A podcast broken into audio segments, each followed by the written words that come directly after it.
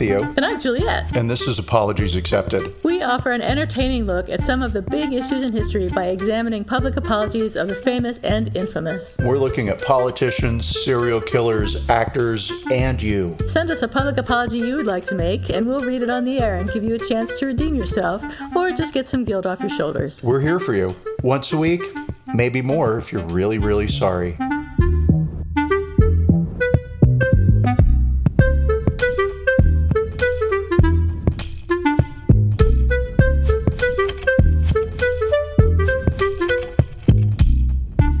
Everybody. This is Apologies Accepted, The podcast. And I'm not Theo. And I am not Juliet. Quit confusing our voices. we do sound so similar. Uh, so, how's everybody's week been? Uh, Theo, what's shaking bacon? Hey, it has been a fantastic week of work, work, work, work, work, but also my birthday weekend. So, uh, my friend. Happy birthday! Thank you. Yay! Thank you. Thank you. I cannot hear it enough. again. It is 18 several times over. Um, yeah. Uh, yeah. I was like, I remember turning 18 and how excited I was to turn 18. But then, um, then the target moved and it was like, I've got to be 21. And your target always moves, right? Now it's like, right. I've got to get to retirement. Yeah. But yeah, so we had friends come out and we went out for dinner last night, which was great inside go? a restaurant in with walls. Um, we went to a place called Perla on Congress, and so here's my here's my anti-commercial for Perla. I called them last week and I was like, "Hey, reservations party of four. No, sorry, we're all booked solid." Oh, okay, great. And then I called them on Friday thinking like, oh, maybe something's changed. And no, sorry, we're all booked solid, but you know, if you show up, we might be able to like let you sit outside and we might deign to serve you some, you know, wine or Yeah. something. Like, Yeah. all right, cool. Maybe we'll go there for a drink. And so that was kind of our game plan. Um, I I wasn't really sure what to do with our guest. Uh, my friend Terry's been here several times, and then my friend Mario and Jim came with Terry, and they've been to Austin once. So I want them to like really experience the city. And we spent basically Friday through Saturday afternoon inside my house because we had dinner in Friday night and James made dinner and it was nice and it, but you know it was kind of like well you want to get out and you want to see things so let's let's try and make that happen. And it just kept not happening right for a series of whatever delays. And uh, so I was like listen I'm, we're going to go to Congress. It's a big walking district. There's tons of little bars and tons of little restaurants and it'll be fun and so we did that and I was like, oh, here's Perla, the restaurant that didn't have any availability. And so Terry walked in to see if we could get like squeezed to a table outside somewhere. And no, they had plenty of tables inside. We got seated inside right away, no problem. So Perla, I don't know what the fuck is up, but um, I need to fix that. How was the food? Oh, superb. I mean, I'll, I'll say for as poorly run as the reservation system is, they do make Yeah. up for it with the food. so I had a bouillabaisse and it was heaven. Um, that sounds good. But aside from that, I also got chocolate cake and chocolate cupcakes from Whole Foods. And I've got to say, holy moly, who knew that Whole Foods makes the best cake in the world? It was so incredibly good. Um, Excellent. Yeah, oh, it was amazing. And James was so jealous when. Dude, he's not him eat any of it? well, so James also got me a cake from Whole Foods. Coincidentally, did? yes, he did. Was it a chocolate cake too? uh, it was it was a chocolate cake with like vanilla cream cheese frosting, and Okay. and it was good. But I kept raving about the chocolate cake, and, and chocolate cake isn't like my favorite favorite cake, right? Right, I mean, right. I like it, sure, Sure, sure. cake, but um, oh my god, it was so incredible. And I'm gonna have to get some. I don't know what the difference was between the chocolate cake and the chocolate cake with cream cheese frosting, but um, yeah. So anyway, he was like, "Well, I'm really glad that Juliet sent you your favorite cake." so I'm sorry, James. That's good that he was there for your birthday. What? When did he leave? He left England? yesterday, and uh, Okay. we left the house at 4:30 in the afternoon. Got in the car at 4:30 in the afternoon, which was exactly when he was supposed to be at the airport, which is Oh, boy. 30 minutes away. So the whole time he kept telling me to drive faster. Hurry up, Oh, no. drive faster, right? And it's like I'm doing 50 in a 35. Oh no. Um, can't really go any faster than that, and not my fault that you decided to leave the house late. But there you go. Anyway, here I am complaining about James. Uh, so finally, he got onto the plane, and so now he's away good. for the next ten days. And yes, um, he will be working like crazy. It will. It'll be not a. f- It'll be a very busy trip. I guess that's what Yeah. I'm saying. Yeah. Yeah. We've all been busy at work lately. It seems like everybody's been working tons of hours and doing tons of stuff It's not so fun. So uh, hopefully this is like some astrological time period or something where everyone has to work really hard and then it will end like on Thursday and the moon will go into Scorpio or whatever and everything will No, you don't want that. That's weird sex vibes. That's bad times. I don't know what a good sign would be for the moon to go into. Pisces. Pisces, yes, I like Pisces. So, so yeah, um, I've well- been like I said. Yeah, and what about you? Shake and bacon. Yeah, work work is shaken. But I came to Arizona last weekend, um, which is why we had a repeat podcast. Um, I don't know if anyone even noticed, but we had a, a replay of our Billie Eilish show last week because um, I was going to be driving to to Arizona, and uh, I thought I would be driving on Saturday and Sunday, but I ended up driving. All day Saturday for like 14 hours to get here. And then on Sunday, I was completely, totally wiped out. Um, but I am in Arizona now, and it's spring here. The flowers are blooming, starting to bloom anyway. Um, I'm hoping I didn't miss all of spring and that it's just starting. So I'll get to see some more flowers before I go home. I don't know how long I'm going to stay here, probably another couple of weeks. But I am going to go to Sedona um, next Oh, week. my favorite. Lucky. Yeah, Sedona's nice. So I'll be going there just to check it out again. Uh, I've been there a bunch of times, but it's always nice to go back and look look at the pretty things. And do you get So- like tarot card readings when you're in Sedona? Should I? You should. It is the most mystical, magical city. Is it? Yep. Well, I, I know that they've got those vortices and all that. I've been to some of those. Yeah, that's the whole. That's Sedona's whole thing. Uh, it's you know, it's a nice town for wealthy people to retire in and hang out in and all that. But Yeah. uh, there's like a shit ton of psychics that live there and work there and cater. There's a whole like crystal and gem and meditation and reiki and I don't know, name some other psychic thing. It's all I there. don't know. Do you do any of that stuff when you go? No. No. No. I don't want people poking around in my you for a head. recommendation. Her name is Susan Sylvia Smith, and she lives at 321 7th Street. She's amazing. okay. There's probably No. somebody living there who's going to be His name because I'm so psychic. I just magically picked that up. No, I know they have a good yarn store, and I, I when, whenever I go, I usually buy some nice yarn for my knitting. But I haven't been knitting I'm in sorry. like two years. A yarn store? Yes, A yarn is store so for yarn? Y- of course. Where else are you going to get yarn? Uh, I don't know. You go to like Walmart or Target No, or something, and you go to an aisle. That's the cheap, ugly yarn. No offense to anyone who buys their yarn at Walmart. Oh yeah, there goes half our listeners, our yarn audience.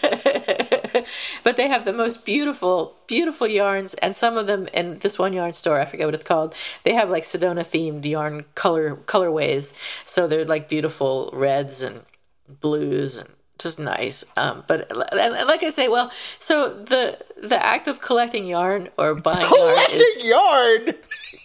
I'm not kidding. I'm not kidding. The act of collecting yarn is totally separate from the act of knitting. So I am a yarn collector more than I am a knitter. I buy yarn because it's so pretty. But when you knit it up, it looks different. And to me, it never looks as pretty. So I like to look at the yarn in the skeins. And I buy it and I put it, I I have it here in Arizona on this table in the window. And so I put it out in bowls.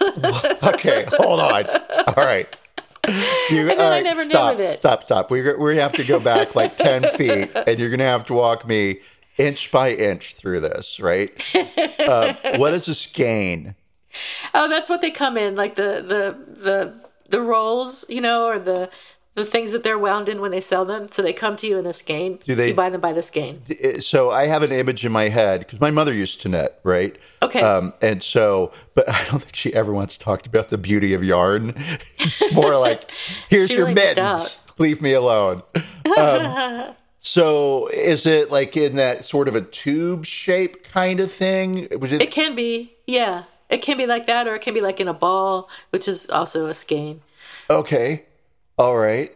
And so you you're gonna have to send me photos. Like I'll have to send you photos because some yarn is just so beautiful. It's just unbelievable. And especially when you look at like cashmere or alpaca or something like that, that's just so soft at the same time. But you knit it up and it gets itchy. So I don't, I like knitting because it gives me something to do. Uh, you know, it gives me a way to distract myself from the misery of the world. but, um, but A, when I finish the product, it never looks good, in my opinion. And, and B, it never looks as good as the yarn looks in the skein. So I like buying skeins of yarn, but I haven't done it in a while because it's a big fat waste of money. I, I, I will for sure agree with you there because I have never heard of anybody collecting yarn. Like if Oh, you yeah. had told me bubblegum wrappers, I could kind of see that because that's like packaging and product, and so all right, yarn. I'm gonna send you a skein of yarn that will Don't knock you your socks dare! off. Oh yeah, I'll take it as a threat. Your breath will be taken away by the beauty of this gorgeous skein of yarn. Skein of yarn. oh god! And some of them are so expensive, like eighty dollars or something, like just unbelievable. Uh, well, you know, I, I literally, this is something I just never knew about you. you are certifiably insane. Well, you already knew that. I'm sure. That's no secret to anyone, including my coworkers. Do you talk to them about yarn? I'm never going to let this go. This is, Not yet, but I should. this is, oh, please. please do. This is my favorite happiness thing. I had so many skits about the girl that talks about yarn. Hey guys, how's your day been? Um, well, I don't know. Um, I Yeah, so that's that's when I go to Sedona, I probably won't be buying yarn this time because I I um you've been I don't need now. any more fucking yarn. I have so much yarn. You know what's going to happen? You're going to send me a skein of yarn, and I'm going to be like, "Holy fuck, this That's is right. And then gorgeous!" you're gonna have to start knitting because you're gonna think that it's gonna knit up just as pretty as it is in the skein, and then you're gonna find out it doesn't.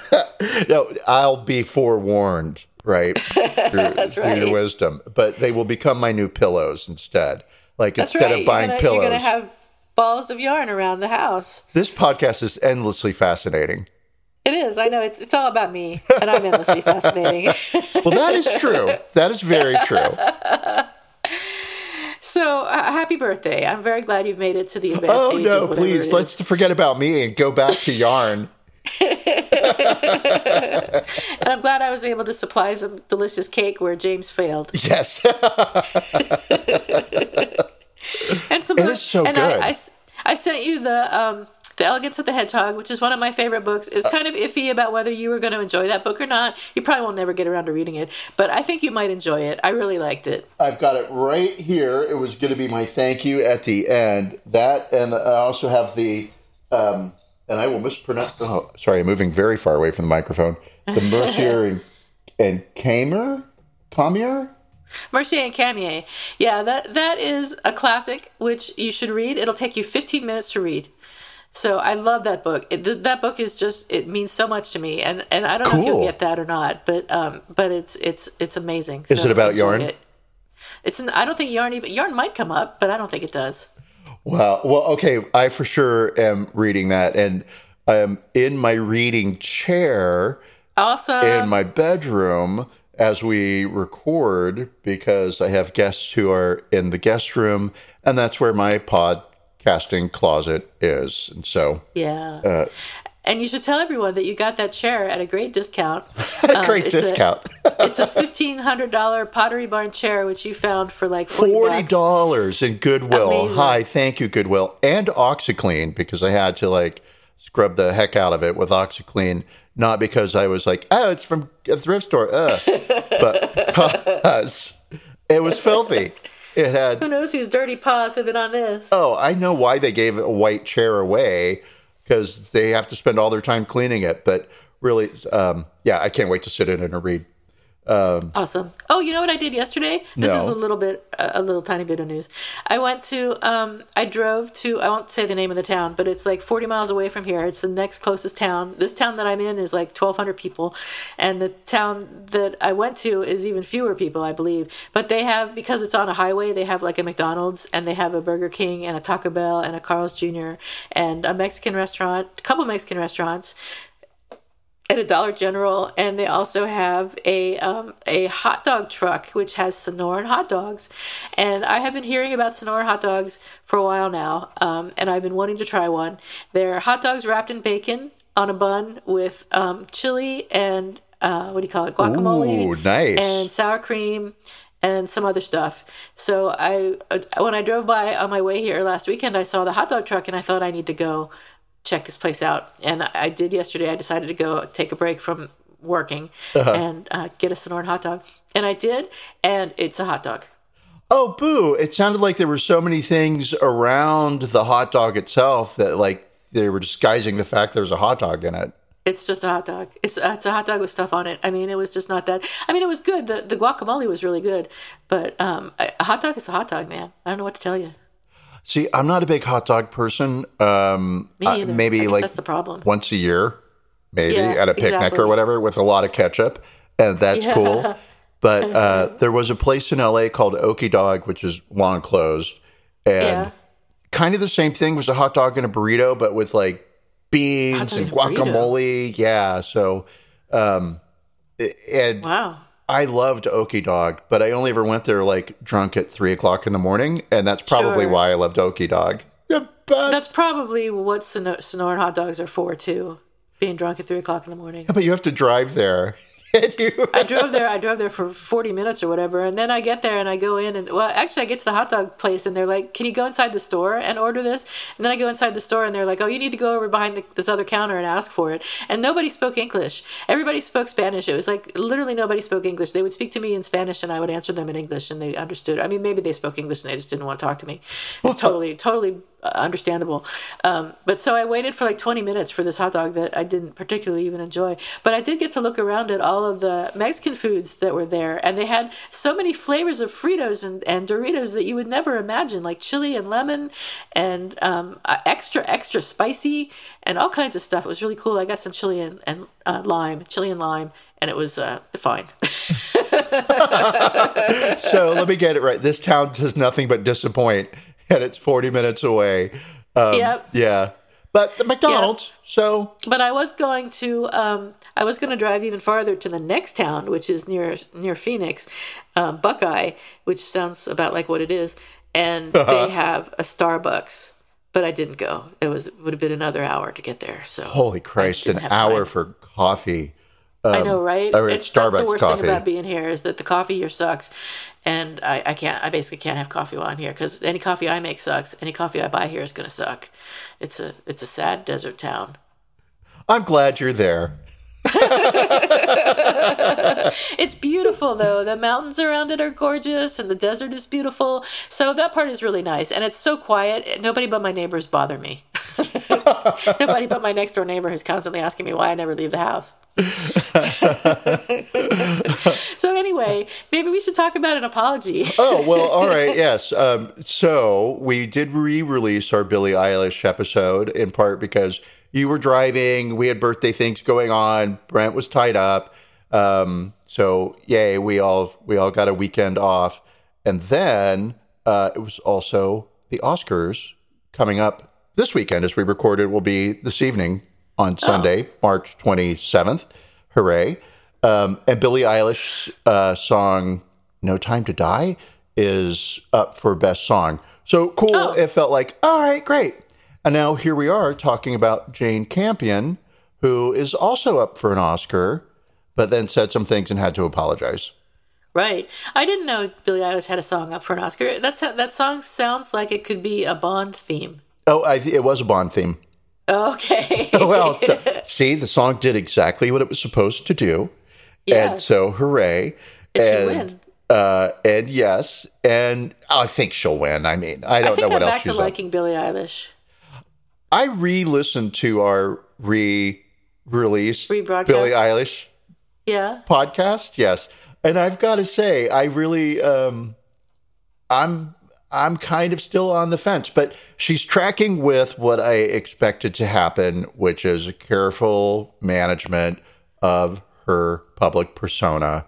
Yeah. Um, and so it'll be quiet for a few years while she grows and matures. Right. And she'll just release some albums and watch. She's going to like run down the street naked on fire, She could. backing people in the face. but anyway, yeah. So, um, so here we are, Jane Campion. What happened Yeah, and Jane why? Campion. She is a director, screenwriter, and producer from New Zealand. Um, she was actually the first woman to be nominated twice for the Academy Award for Best Director, and I think that was for the piano. She's also the first female filmmaker to receive the Palme d'Or for the piano, which was 1993. I can't believe that was 1993. That I was before I moved to California. I went to So the theater ago. to see the piano, and I drove it. myself in '93. Like I was a full functioning adult. How is that Oh, possible? Yeah. Oh my God! Right? So long ago. Um, the piano also won her the Academy Award Award for Best Original Screenplay, and an important item of note, which is not not um, important to this podcast, but I think is is important to understanding her, is that she is the daughter of an heiress. Yes. Yeah, I was very surprised to find that out. That's not a big part of. I mean, it's not a Wikipedia page, but not a big part of the narrative around Jane Campion. Yeah, It's always like think- I'm a female director. but I had a really big head start in getting there.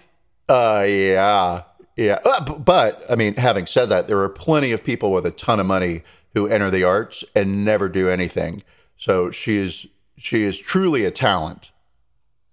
Oh yeah, I'm not saying she's not talented. I'm just trying to think about people with a ton of money and all the things they can do with their spare Well, time. How nice that would be. You need a ton of money, right, to go pursue an art degree. Nobody, Pretty much. few people get a liberal arts degree who don't have access to some level of privilege. I think I'm not going to argue with you. I think that may be true. I don't know. It would be interesting to see studies about that. Uh, well, let's do that now. Getting, to college is hard enough um, for for many people, and That's true. It, once you get to college, you got to pay for it. So there's that. If you get there on a scholarship, are you going to study liberal arts? I don't know. You might. You might. I did. But did you have a scholarship? I did. I didn't know that. Congratulations. Yeah, grants and scholarships, and I pickpocketed people too in order to Yeah, get well, all the of money. course. Yeah, We all did that. Um, and so, short answer is yes. And then, um, you know, you you go into that knowing you're never going to make any money. The most you're going to be able to do is like teaching. But there's always Right. the hope that like I'll be the next Jane Campion, right? Right, I'll, right. If I go into film or whatever. Um, Right. Anyway, completely side railed, but we'll so yeah, say speaking of Jane Campion, yeah. two weeks ago today, on Sunday, March 13th, um, Jane won a Critics' Choice Award for Best Director for the movie Power of the Dog, which Wikipedia describes as a Western psychological drama. Now, I have not seen this movie. I might see this movie. I probably won't because I don't see much of anything. But have you seen it? I have seen it, um, and I saw it for two reasons. One, because it was Jane Campion, and Mm-hmm. two, because everybody was talking about Benner, ben, Benner. That's not his name. It's Benedict Cumberbatch. Benedict. Yes, Yeah. it's very hard for me to say, um, and and the performance that he gave, and just how outstanding it was, and I was like, oh, I kind of I want to see that because I have very much an image in my head of what kind of role he typically plays, and so let me see him in something different. And I will say, excellent job, amazing job. So he plays in this movie kind of a creepy old dude, right?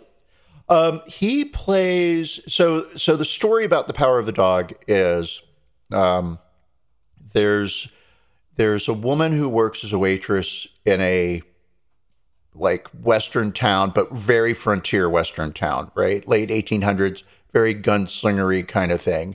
Um, But she's got a certain measure of decorum and and feels like a hardworking 20th century, 21st century single working mom, right?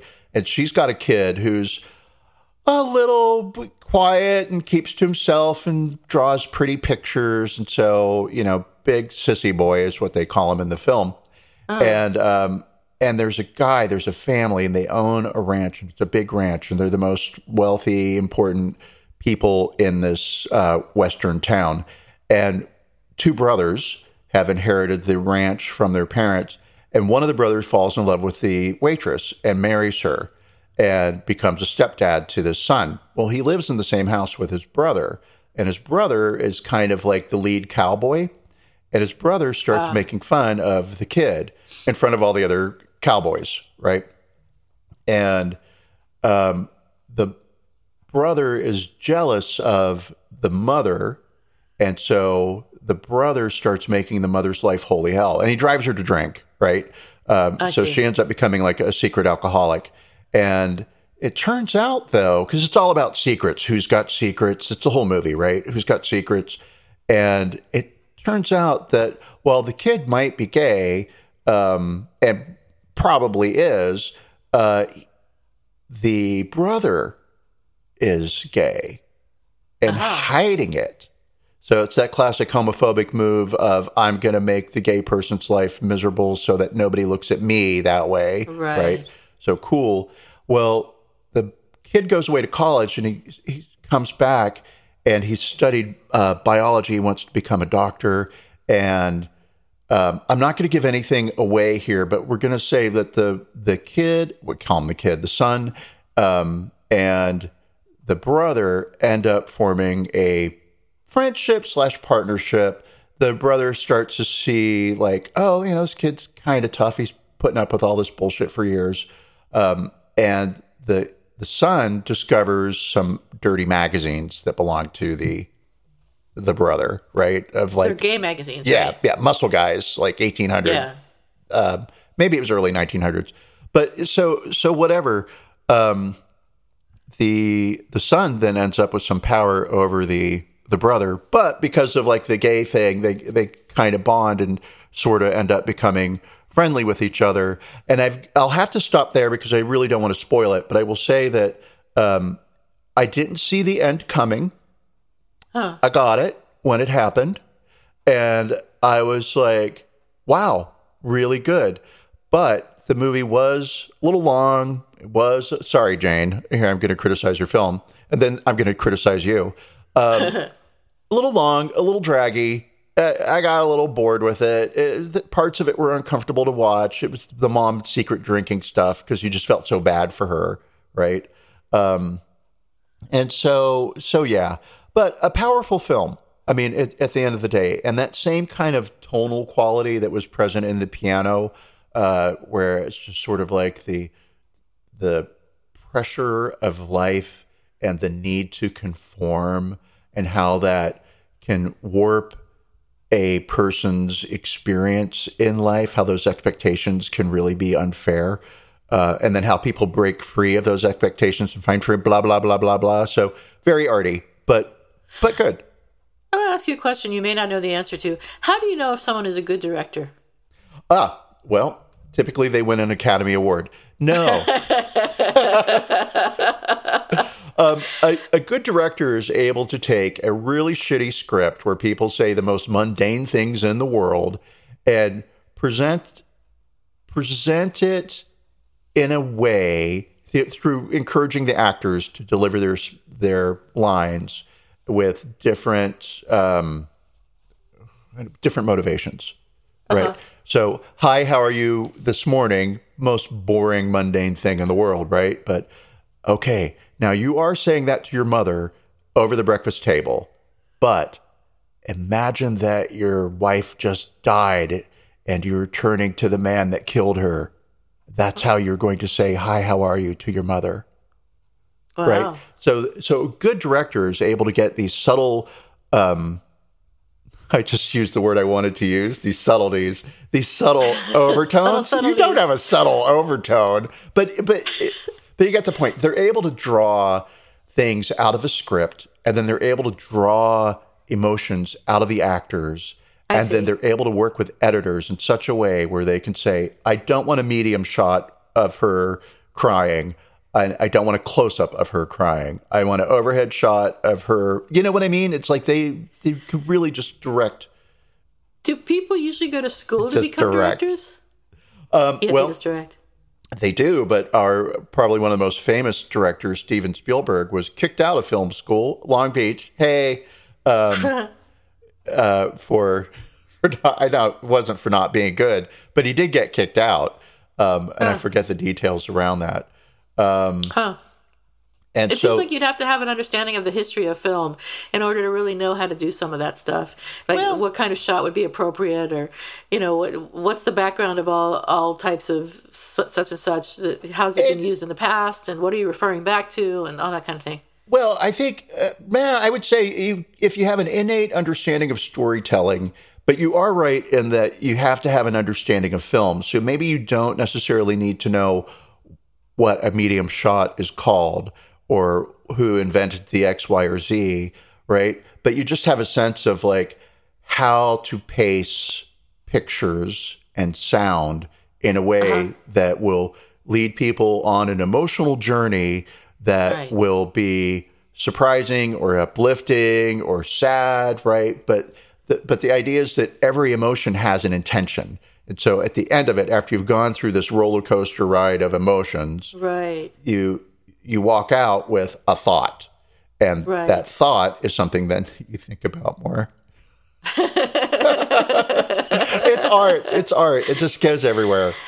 I love this podcast because we get to talk about things that neither of us have any background in. Right. And, and sound Like, like, we know what we're experts. talking about, and and I'm like, I totally believe you, and all of this. It sounds perfectly fine. It makes absolute Oh, sense. the- a you. thousand percent. Um, I, having lived in LA for Yeah. nearly 30 years with nothing to do with the entertainment industry at all, it is what people talk about. It's in Wow. the air, and you just pick this bullshit up. Like at San Francisco's very techy. You probably understand so much about tech just from standing in line at a coffee shop or going to parties and the things people talk about. or right. for my job. Oh well, I mean, yeah, you are in the. I'm kidding. I'm just teasing you. I know, um, but I forgot yeah. that that was your job. Um, so Jane, in her Critics' Choice Award, while winning her Critics' Choice Award um, for Best Director, as we were just talking about for Power of the Dog, said, "It's absolutely stunning to be here tonight among so many incredible women." And then she praised Halle Berry, who was an honoree as well. Um, and then she turned to Venus and Serena Williams, who uh, have their story told in the film King Richard, for which Will Smith won Best Actor, and said, What an honor to be in the room with you. I've taken up tennis. I truly have. And Will, if you want to come over and give me lessons, I would truly love it. I actually had to stop playing because I've got tennis elbow. For like, what? Who cares? I, that, that this whole thing th- this annoyed me before she even got to the part that was really annoying. like, who cares if you've taken up tennis? Why are you asking Will Smith to give you tennis lessons when Venus and Serena Williams are in the room? I mean, they're not going to give you lessons because they've got better things to do with their time. But but why are you asking Will Smith of all people? And then who gives a shit that you've got tennis elbow? This has got nothing to do with anything. But anyway, she went on to say, Venus and Serena, you're such marvels. However, you don't play against the guys like I have to. And social media had a fit, of course, because Venus and Serena have earned multiple titles in mixed doubles competitions, playing, of course, against men. But even if that weren't the case, what is the point of a comment like that? Why, when you have a platform because you won an award, would you want to use it to pull someone else down? Well, so I did watch that clip of her speaking, right? Yeah. And and I could feel like her I like I got what was happening. She was just very in the moment and Yeah. and she probably didn't really know what she was going to say and then she saw Yeah. Venus and Serena and she was like, "Oh, wow, here are these two tennis legends and um oh, okay, great. Got it. I'm going to compare their uh my inability to play tennis where they are stars, right? And contrast that against what I actually do and why I'm up here, which is I'm here to get this award uh, for directing. And and I think you know was was it a backhanded compliment? I, it, she I could tell that she meant to say something nice to them, right? Yeah. And and it didn't happen. Uh, Yeah. But in the room, people applauded, and and uh, and people of color applauded, right? So there was not this uh, immediate knee jerk reaction of people in the room being like, "Oh my God, how could you say something like that? You horrible person." Um, right. However, uh, I think it was uh, Serena Williams had a look on her face, uh, kind of became a meme for a while, um, where it was like she was smiling, but you could tell she was only doing it to be polite. Oh. Yeah, so it it was foot and mouth. That's all that happened. A, a wealthy white woman put her foot in her mouth. Uh, oops. But it, it does get onto bigger things, uh, clearly. Well, Serena Williams has, has actually said um, no matter how far we come, we get reminded that it's not enough, and that must have been her response to what Jane Campion said. I mean, it, it's it's like the, she's just saying, "Well, you you sure you got this great um, career, but you haven't played against men." It's just I think it's got to be frustrating for for both of them. I know that it seems like they've forgiven her and they're not mad at her, and and maybe she had Jane Campion had good intentions, but the whole thing was just cringe. Oh, it, it's very cringe, right? And so. It, for me, because I can take this back to 1993, if Jane Campion had said that exact same thing in that exact same situation, and we would not be talking about Venus and Serena Williams, right? We would be talking about gender inequality and how it's unfair that female directors have to compete against male directors, but female actors don't compete for best actor against men, right? You have a female best actor category and a male best actor category. I think they should compete against men. I think it should be equal across the board. I think every, everyone should compete on the same playing field, and I think that actually in sports too, which is probably probably wrong, but maybe not. Um, but I think well, everyone should play against everyone else. Everybody should play to the best of their abilities, and it should be about one's ability and not about one's yeah. gender, right? Yeah. And but you know, at the same time, Hollywood is an old boys club um, directors are largely male because it's a boys' club, and and and yeah, so it did this this whole situation did start me thinking about the filter through which we are today. Like we the culture we white people me i've been yeah. handed this new filter to look at things through. And and it's it's interesting because it's it seems so obvious now, but at the same time, it's like, well, I lived through that. I was an adult, and and it felt obvious then too. But we were just missing all this stuff. So, um, so the the Williams sister. I think that's your perspective as a white male. I think it's different for women and black people. Oh, I mean, absolutely, right? Um, yeah. And so, and I and and we'll see where we land with this. But it, but I, it, it for me, it's a well for me um, it's a an interesting thing is happening in our culture so yeah. right now we are re-looking at um, people who were maligned in the 90s and seeing their stories in a different light and understanding how sexism and misogyny painted them as the villain. So I will present you Lorena Bobbitt, who was, uh-huh. um, you know, a victim of domestic abuse and in a very unhappy, controlling marriage, who one night just had enough and attacked her husband with a yeah. knife and famously cut off his penis and then drove away and threw it out a window, right? Yeah. And and nobody ever once during that period thought of her as like, oh, this poor woman, this reaction that she's had to this extreme. Si-. No, it was like she is a crazy, evil person. Um, isn't she terrible? And then Tonya Harding, right, um, who's had a little bit of a of a reemergence, I guess is the word I could use. Uh, but her story is being re-examined, and well, sure, she was cast as a villain, but she was also cast as a villain because she is from a different class of people yeah. than typically participated in ice skating, right? And so that same filter where we can pick it up and look at Tonya Harding or look at Lorena Bobbitt and see them as victims as well, right? Yeah, you did this thing, okay, but you were also a victim. Um, we're now able to do that with uh, things like Jane Campion and what she has said about Venus and Serena Williams. Um, once upon a time, her remarks would have gone straight to gender inequality. Race would have never become a part of it. So I, I don't say that this is a bad filter.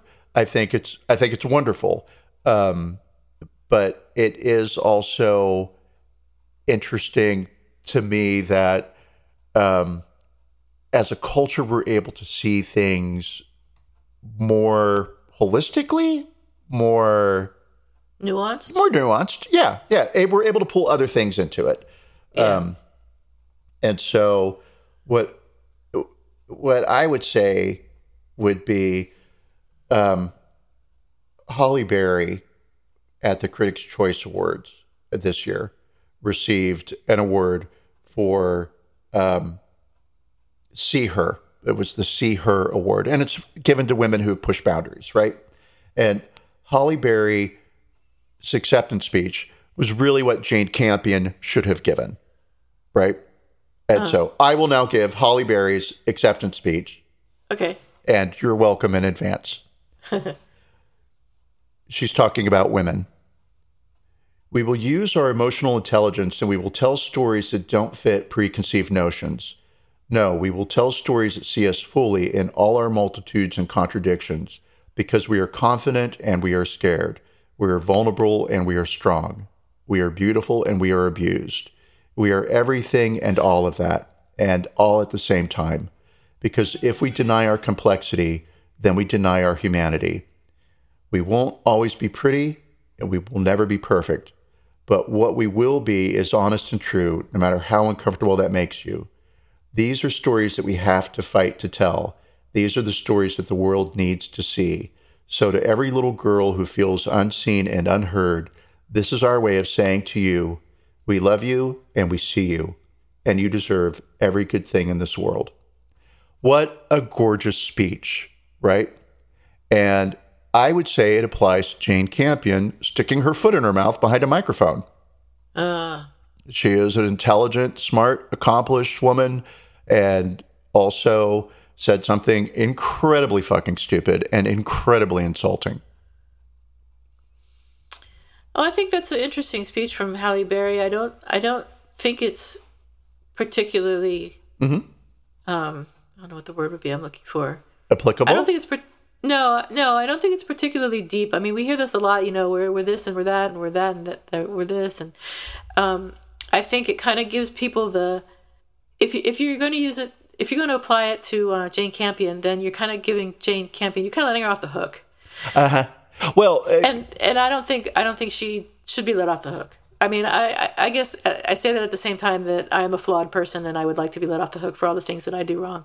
But um, oh, like what? I I, I think uh, Name on the other hand, One thing by- you've ever by- done wrong. By not letting Jane Campion off the hook, we're not damaging her in any way. She's not. She's never going to be affected by anything that I say. So I think it's okay. Um, and and I think that even if people criticize her in the media, it's not going to damage her very much. So um, so we should go ahead and call out people where they need to be called out. Oh, for absolutely. of everybody. Right, right. But again, with this filter and, and holistically, right, also understand like where people are coming from and not so much intention because intention doesn't excuse, but um, you know, well, I mean, let's see, because I don't, I don't think I can say this great big beautiful package that I have in my brain that's all wrapped up with a big bow on it that just ties everything together. I can't say it in a sentence. I have Yeah. to say it in an entire th- or 30 minutes in our podcast. um, so I, I hear what you're saying. And, you know, so sort of like, oh, what what is it that that Jane Campion did?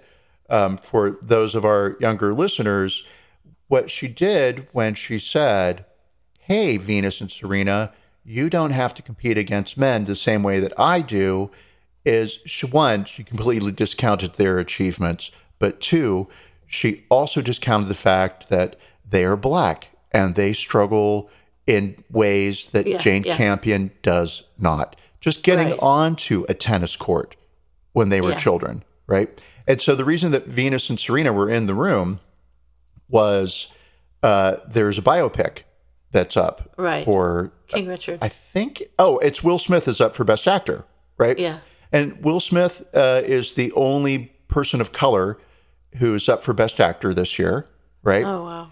and Jane Campion is the only woman who is up for director. Now, I'm, I'm going to take us back a little bit to this to this point of reimagining people's not reimagining, um, not re, well, it's kind of reinterpreting, but taking villains and seeing them not necessarily as entirely is villainic a word? Villainous. What a word? Villainic. Oh sure, why not? Sure. It's my podcast and your podcast too. If you agree, then it's a word. No, but so their dad was seen as this horrible man who forced his daughters to play tennis, right? Yeah. And and maybe even perceived as abusive, right? He was going to force them to become tennis stars. He didn't know anything about tennis himself, right? Well, now this biopic does not see him as this villainous man who is forcing his daughters to become tennis stars because he oh, wants to be rich. It's seeing that him as a as a loving father who is demanding excellence of his daughters, but also letting them know that like they're deserving of excellence and they oh. can give it to themselves, right? So this is a a reinterpretation of the past viewpoint of Richard Williams, where oh, abusive, horrible dad, now the champion of his of his daughter's strength, right? Huh. and and I would put him now in the same category as Lorena Bobbitt and uh, Tonya Harding, which is oh this horrible person that everybody shit on. Who okay now we're seeing him in more of a holistic way. Um, there was a beautiful, sort of not connected, but it is. There was this really beautiful thought piece in the New York Times on March 16th by a writer named Wesley Morris, who is a black uh, art critic. And the reason I mentioned his race is that he talks about being black and being discounted in the arts, right? And and he the piece is short and he talks about going to an art gallery and looking at a black artist, uh, Faith Ringgold, uh, work and standing in front of a very large mural, right? And two white women come and stand in front of him, having a very loud conversation about real estate. And he asked them to move. And they turned to him and said, Oh, you have our deepest apologies. We are so sorry. And then stood there for a few moments and then moved, right? And his view was sort of entitled white women not even appreciating the work and effort of a black artist or of a black patron, right? And and I do wonder if those white women would have, you know, what their interpretation of that situation was. Was this a man telling them what space they can and cannot occupy, right? Um, either way, uh, he concludes his piece, and again, it's it's a it's a really, really interesting thought piece, uh, and he concludes it. Uh, and he's again talking about Venus and Serena. Um, even though Campion's errant backhand had flown wide, the room lurched into cheers. Some of the applause came from Serena Williams, who has watched many a shot sail long. I had to desist further um, thought about the meaning of Campion's aside. It was too confused. Was this a wish for the establishment of gendered guardrails for directors at award shows or the elimination of such distinctions in sports? Are there no men to be contended with in tennis? The line separating this argument from accusation and from self aggrandizement was murky. I thought instead about the cost of the murk. Sunday afternoon, the Williamses got dressed up to celebrate some art, and somebody stood before them and challenged the validity of their membership here in Campion's restricted vision of sisterhood. The next day, Campion gushed an apology. These slips and slights and presumptions have a way of lingering, though. Their underlying truth renders them contrition proof. These incidents aren't rare in Fantasyland and therefore don't warrant a constant spotlight because standing in its glare is exhausting. But Venus, her face does something as Campion speaks, a knowing cringe. She and her family came out to soak up more of the praise being lavished on art about their life. They were invitees turned suddenly into interlopers, presenting one minute, plunged through a trap door the next. Faith Ringgold would recognize the discomfort. She painted it over and over. Run, you might get away, but you probably won't. And Run, you might get away is the title of uh, one of Ringgold's pieces that uh, that Mr. Wesley was standing in front of. Mr. Morris, sorry, Wesley's first name was standing in front of when the two white women got in front of him and um, you know disregarded him. And so you know, um, yeah, and I'm making this very much two sides to every story, and I don't mean to do that. I'm I'm more just about this this holistic filter that the culture now has handed us, or now we can appreciate nuance, or maybe it's just now black voices are heard and matter. Well, I think I think that's legitimate, and um, Jane Campion herself um, kind of defended or uh, defended, kind of uh, stood up for certain people um, when she talked about the um, Sam Elliott's comments on the uh, yeah. on Power of the Dog. So um, what he said at, at the um, I don't know where he said it, but when she was oh, at the Directors it was, uh, WTF podcast. Oh, it was? Yeah, it was a podcast. it was a podcast. It was a very big podcast. um, but at the Directors Guild Awards, she kind of snarked at his criticism of her movie. He had said, Where's the Western in this Western? I took it fucking personal, pal. And then complained about everything from the way Benedict Cumberbatch uh, wore chaps in the movie to the fact that the movie was shot in New Zealand. And he went on to say, They're all running around in chaps and no shirts. There's all these allusions to homosexuality throughout the fucking movie. Um, and uh, Campion said, I'm sorry, he was being a little bit of a bitch. He's not a cowboy, he's an actor. The West is a mythic space and there's a lot of room on the range. I think it's a little bit sexist. Now, I don't know why she chose the word sexist as opposed to homophobic. Maybe she just said the wrong thing, but um, maybe maybe it is sexist and I'm missing it. But um, those comments that she made that got her a lot of positive attention on social media before she made the comments about Venus and Serena.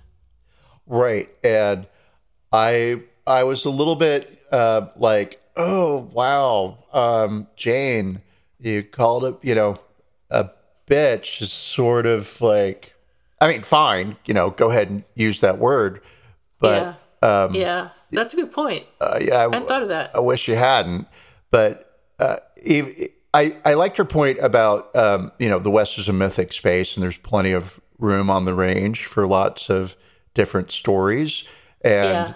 you know for sure I I got that. Um, yeah, I I don't know. I mean, you know, Sam Elliott, very Trumpy to me. So whatever he has to say, I don't know that he is, but I think that he is. I I think he's I a, a little a lot Trumpy, but it, uh, I could maybe Google that, but eh, I'd rather just blame him. Could. it's it's easier just to hate him. I really liked him in um, that movie with Jeff Goldblum. Oh, God, what movie was that? Um, everyone's screaming the name of it at me, uh, but I'll think of it later. But um, so I'm disappointed to hear that he's Trumpy. But uh, well, now um, I have to. Now I have to. Sam it Elliott. Wasn't Jeff Trump. Goldblum either. It was. It was not Jeff Goldblum. oh God. Uh, it was the movie with John Goodman. The the really big one. The dude. Oh, the dude, yeah. Um, okay, no, take it back. Uh, he he supported Joe Biden. Oh, good. Oh, good. Oh, okay. good. I don't feel bad then. All right. Yeah. So no. So he. So hey, Sam. It Looks like I owe you an apology for thinking you were Trumpy, but you know it's the homophobia and the misogyny and the yeah, xenophobia. Yeah, that's one to believe you're a little Trumpy. Yeah. But what's what you, what's your problem there, Sam Elliott? Because he had he had an issue with uh, Jane Campion being a woman directing a western, sort of like, Ugh. oh, you don't have any, you have no need to be here, little lady. And then also, she's from New Zealand, so what does she know about the Wild West? Hi, do you know anything about the history of New Zealand? Right. Um, hi, yeah, it was a little western down there too. Haven't you seen the Totally. piano? That was the whole thing about the movie. so he may be a Biden supporter, but he's an idiot. Uh, fair enough. um, so okay, so in that way that um, oh my brain just shut off. Jane Campion kind of discounted Venus and Serena. She is getting a taste of her own medicine, and that's not a good thing. I'm not happy for this, right? So, um, in the New York Post, there's a piece that uh, some members of the Academy are saying that Jane Campion is going to win Best Director. And the reason why is the Oscars are not going to nominate another white male for Best Director when there's a single female in the same category, right? And so they're going to give the prize to her because she's a woman, which completely discounts all of her efforts. But here, let me read this Yeah. to you. Um, the Power of the Dog director Jane Campion stuck her foot in her mouth with her comments about tennis legends Venus and Serena Williams at the Critics' Choice Award on March 13th. But insiders told the Post she still will win an Oscar on Sunday because the Academy of Motion Pictures of Arts and Sciences is determined to give the award to a woman. If the director of Coda, um, which is that movie about uh, a hearing girl and a family of, of deaf people, if the director of Coda had been nominated, Jane might be in trouble, said one of the Oscar voters, a female director. Uh, I think it's Cian, S I A N, Cyan? Cyan, Cyan Heder. Um, that's probably her name. Oh, S I A N? Yeah. Is it Sean? Sean. Okay. Yeah. Yeah. Uh, it's Irish spelling. Listen, Ireland. I think it's Sean. Um, Uh, but Sean wasn't, so Campion's fine. Echoed a second voter. Not giving it to the only woman out of five directors would be a much bigger non PC statement than what Campion did. Now, this sort of like, um, oh, you're only getting it because you're a woman is also the same um, thing that's happening for Will Smith. Oh, you're only getting it because you're black. And so Right. it seems like people really like to discount the efforts of others or Yeah. or reduce people to Uh, yeah you know i mean it's jane campion could be getting this because it was a very good film um i mean it almost could have been directed by a man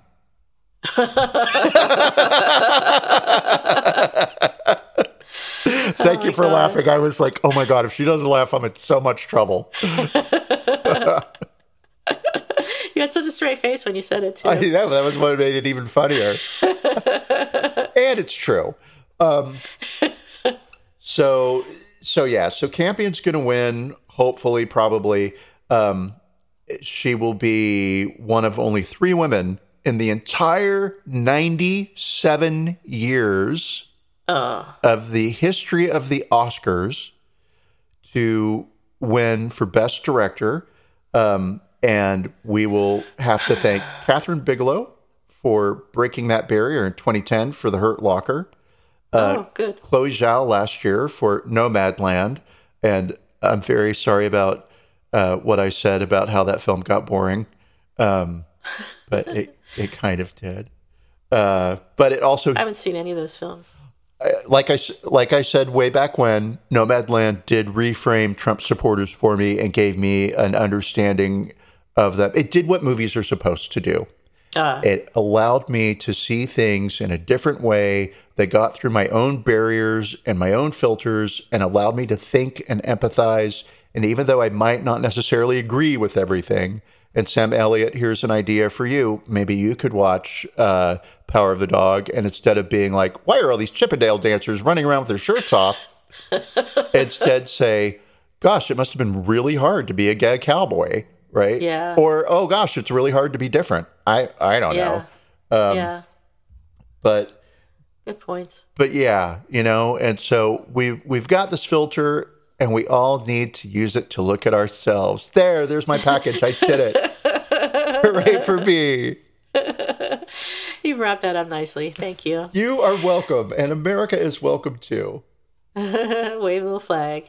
Um, I used to have a teacher in in uh, 12th grade or whatever who was an American history AP American history teacher and he would um, whenever anybody said something like that like America such such and such is good for the world and good for America he would draw a little American flag on the paper next to the comment that the person had written so uh, as a joke like you know saying uh-huh. you're waving the flag so I thought uh-huh. that was funny was that Dr. Hill no uh, it was some dude who I don't remember his name oh. Fred somebody oh I have yeah Wow, you know your teacher's first. Oh, I guess I knew Emily Warner. Oops. Yeah, I could say her name. I knew her first name. she was a great so teacher. Reason, yeah, the reason that we're here um, is because Campion apologized. Oh, so, yes. Um, yeah. so let's let's talk about her apology. She said on March 14th, the day after she made her original comment, as Theo said, um, she said, "I made a thoughtless comment equating what I do in the film world with all that Serena Williams and Venus Williams have achieved. I did not intend to devalue these two legendary black women and world class." world class athletes. The fact is, the Williams sisters have actually squared off against men on the court and off, and they have both raised the bar and opened doors for what is possible for women in this world. The last thing I would ever want to do is minimize remarkable women. I love Serena and Venus. Their accomplishments are titanic and inspiring. Serena and Venus, I apologize and completely celebrate you. So responses on social media were not particularly appreciative. Um, uh, entrepreneur Isa Watson said, "Jane Campion is what you get when you have a li- live a life of unchecked privilege, mm-hmm. less interested in apology and more interested in why her brain thought it was okay to make the statement in the first place." And Jodie Turner Smith, who is an actress that I don't know, which means nothing. She attended the event with her husband Joshua Jackson, who I also don't know, with also means nothing. Tweeted Jane taking time out of her Best Director speech to tell two black women that she is more oppressed with them is peak white feminism. Yeah, I gotta say. Yeah, you can't argue with that, and and really, there there's there's no reason for Campion to make a comment like that in the first place, except to elevate herself and her achievement by putting someone else down. It was completely unnecessary, besides being inaccurate. Exactly right, and and again, the move was, and 20 years ago, this would have been the move. It would have been, oh wow, yeah, it is hard for a female director in this industry. Oh wow, women versus men. Um, yeah, but that that is what she did. She diminished somebody else's accomplishment in order to elevate yeah. her own. And I, I, think you may be right that it would have been different 20 years ago. But I have to say that that is one of my pet peeves people saying what it would have been like 20 years ago or 30 years ago, because I don't think that they really know. And yeah. When I look back on when I look back on where I was 20 years ago, I often come up with something different than what the people are saying would have happened 20 years ago. So I think maybe, of course, I'm right and everyone else is wrong. I guess that's my point. well, I will not be the one to tell you that you were wrong. How dare you even bring the subject up? I so didn't. You're wrong. let's talk about the apology. What do we think about her apology? I I mean, I love Jane Campion. I love that she's artistic and thoughtful, and that she brings something to film that's kind of missing. Right, um, big idea. She's not afraid to be artistic it's the weakest, weakest. I mean, it's for me, it's a three point five. 3.5? Yeah. Okay. So I think she says she was thoughtless, but I think her comment was worse than thoughtless. I think it was definitely thoughtless, but I think that just shows how insidious racism is among white people. Yep. So racism, of course, is an expression of deep beliefs that are that someone has but may not necessarily have considered and that's why they still have them but obviously i like to think if they considered them they would think differently um, but thoughtlessness is not an excuse for a racist comment but the opposite. So in my opinion.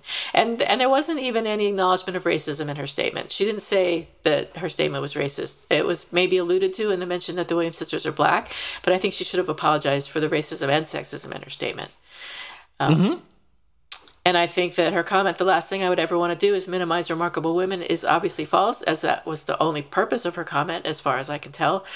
And I think that the statement was as thoughtless as the comment, and that the Williams sisters deserve better. So I give it a three out of 10. And I only give it three points because she said that their accomplishments are titanic and inspiring, which is true. The, the part that really irks me in this, other than it's kind of a, I like the word milk toast for this but I think that's just because she's British. It's a milk toast apology. Um, it's where she ends saying, "I apologize and completely celebrate you." Yeah. We don't need you to celebrate them. You, I apologize. Full stop. Yeah, sufficient. Right. Um, I I was wrong. There's so many, and and you've won awards for screenwriting, so we know you know how to write. So maybe what you do is, and mind you, I say this as somebody who's a writer who sits down in front of a microphone and opens his mouth. Right. This I could write this podcast; it would be a very different thing. Right. Right. But it's because you can put it down on paper and then come back to it and then Yeah. say, "Don't make that joke." Right. yeah. Um, so she should have sat down and she should have written something out. Um, and, you know, maybe, maybe quietly reach out and apologize to Venus and Serena, don't need your apology and don't care. You're just another person who's diminished them because of their color and their sex. Fine. They're, and sadly, they're probably used to it, uh, but they've triumphed over it. Hooray. Um, and you know, I mean, uh, but uh, I don't know. Again, it's just it's this filter because Jane Campion's going to get a a ton of shit for winning an award tonight. Ho- I mean, hopefully she wins, right? And that shit is going to be well. You want it because you're a woman at the end of the day, and oh, the world's so PC now, right? Um, Right. Which completely diminishes her work and puts her in the same uh, situation that uh, she, I'll say inadvertently, but I think you raise a really good point, which is racism is so insidious. It's just hard. It's hard, it's not hardwired into our brains in terms of biology. It's hardwired Right. into our brains because Our the training. culture we grew up in. Yeah. Exactly. We were trained. Right. We're trained to think that way, um, and it's just it's automatic. And and when you catch it, um, you should call it out. And and she doesn't do that. And I get it because you know nobody wants to jump up and say I said something racist yeah, we're on the same page. unless page. it was Um, funny. and uh, we give it a 3.25 that apology so um, sorry jane campion you may be a great director but you're not a great apologizer No. As say we, the Academy Awards of apologies. That's right that's what we are really i mean who else would be Nobody else is doing this. there's, there's no one else doing this so it's just us all right so theo who's sorry now um, or do you have an apology expected Um, I oh god, I have. You know what? I'm going to go with an apology expected. okay I, I originally had said I have a who's sorry now, where um, it's not really a very good one. I got real drunk at a Christmas party at a friend's house, and they had a piano, and it covered under a bunch of stuff. And I made them move all this stuff so that I could sit down and do a performance, a concert performance, right? Because I thought it was going to be really funny to get everybody around the piano and then play horribly because I don't know how to play, right? Oh my God. Um, and it was, but I sure acted like I knew what I was doing. And anyway, everybody thought it was funny. It's not an apology. Um, so I would say that every Republican on the Judiciary Committee uh, this last week owes an apology to, I don't know that I would can say Justice Brown yet, because I think justice is yeah. only for the Supreme Court, but uh, Judge Brown, you know, yeah um, yeah you guys, that's beyond disgusting. Just, just, you know, I mean, and it's intentional, right? Like they Yes. know they're being racist, asking for somebody's LSAT scores, right? Yeah. Please, I'd like to see Kavanaugh's. If we're if we're going to do that, let's do that, right? By the way, I'd also like to do blood alcohol readings at random, yeah totally and I'll pick the day. Oh, I guess that's what random would be. random means you don't pick the day you do it So random that's my Right. my apology expected is for That's a good one. I like it. only behavior. We're not going to get an apology. but intentional I think there racism. should be one. Oh, I bet Yeah. you like 20 years from now it'll be I didn't oh, have the whole the the I can't think of the word that's wholesome. What's the not a wholehearted? What's the holistic? That's it. Oh, holistic. yeah. Oh, yeah. It's cuz it starts I just never With the W. I had to go through every fucking word. With what? Which? Why? Okay. And what about you? Apology expected or who's sorry now?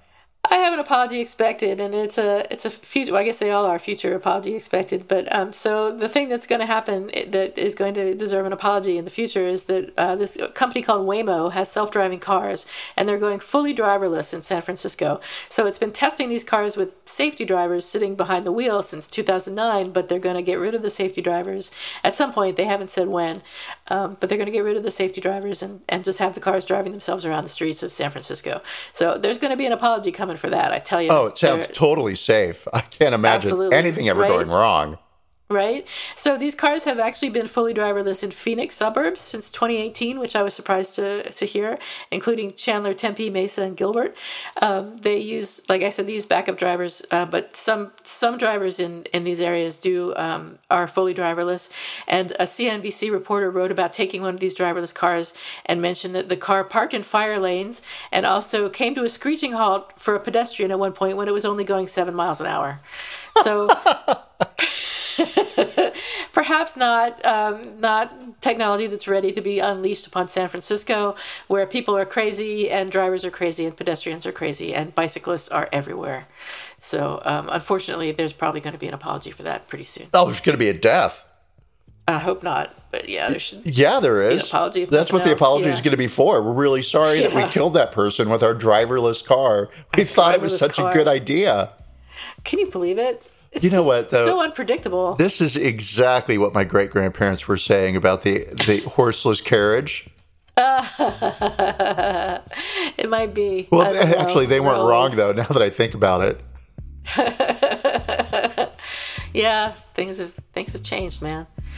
All right, what else we got? Anything? No, we don't have it. Well, we have the Oscars tonight. So, uh, my prediction: Jane Campion will win because she's the only woman. Uh, and then Will Smith will win because he is a great actor and a man. All right, sounds fair. Thanks, everybody. Thanks, we'll everybody. See you next week, live, so to speak, um, on the air, as always. Bye. Goodbye.